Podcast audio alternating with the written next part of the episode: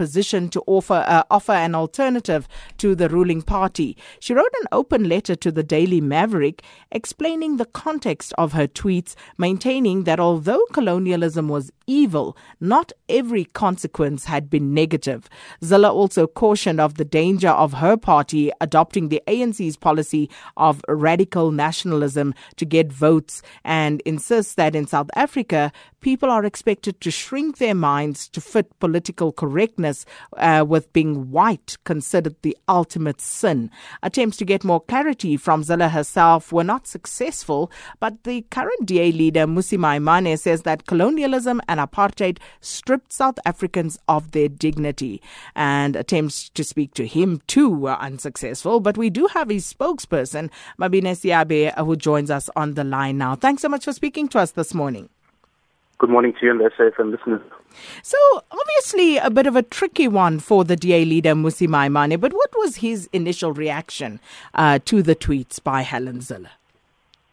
Well, the, the Democratic Alliance uh, leader has, uh, has come out uh, quite clearly uh, in this matter, stating that this is a matter that uh, had angered him and and shocked him because these are views that don't represent the Democratic Alliance or his own views. Uh, as a democratic alliance, uh, our vision is uh, to build a multiracial and united South Africa. And uh, those comments uh, uh, con- are contrary to the mission that, well, at least the project that we're engaged in as a democratic alliance. So, does Mr. Maimane consider those comments racist at all? I'm not sure whether he considers them racist or not, but they're deeply offensive, uh, as they're, they, they, they, they, they, they, they, rather they don't uh, aid in the project of building a better South Africa. Uh, these are views that uh, cut deeply amongst uh, the majority of South Africans who still live with the scars uh, of colonialism and apartheid. They remain deeply offensive, and it's a matter that uh, the parties are fully investigating through the Federal Legal Commission.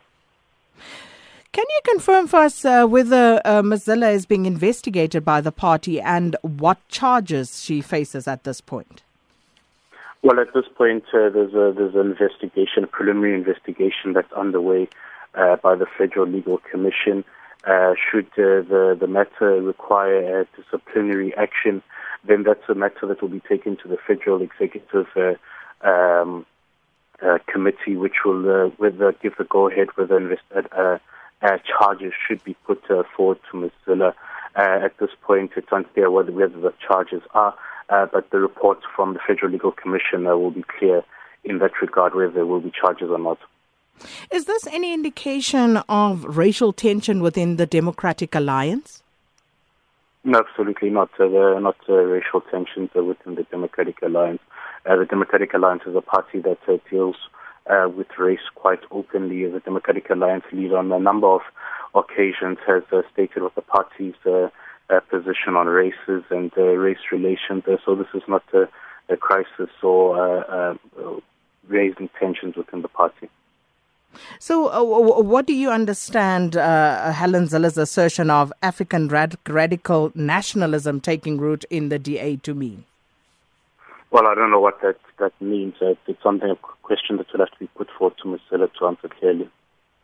And uh, just a final one, without preempting the outcome of uh, these investigations, what action could Ms. Zille possibly face?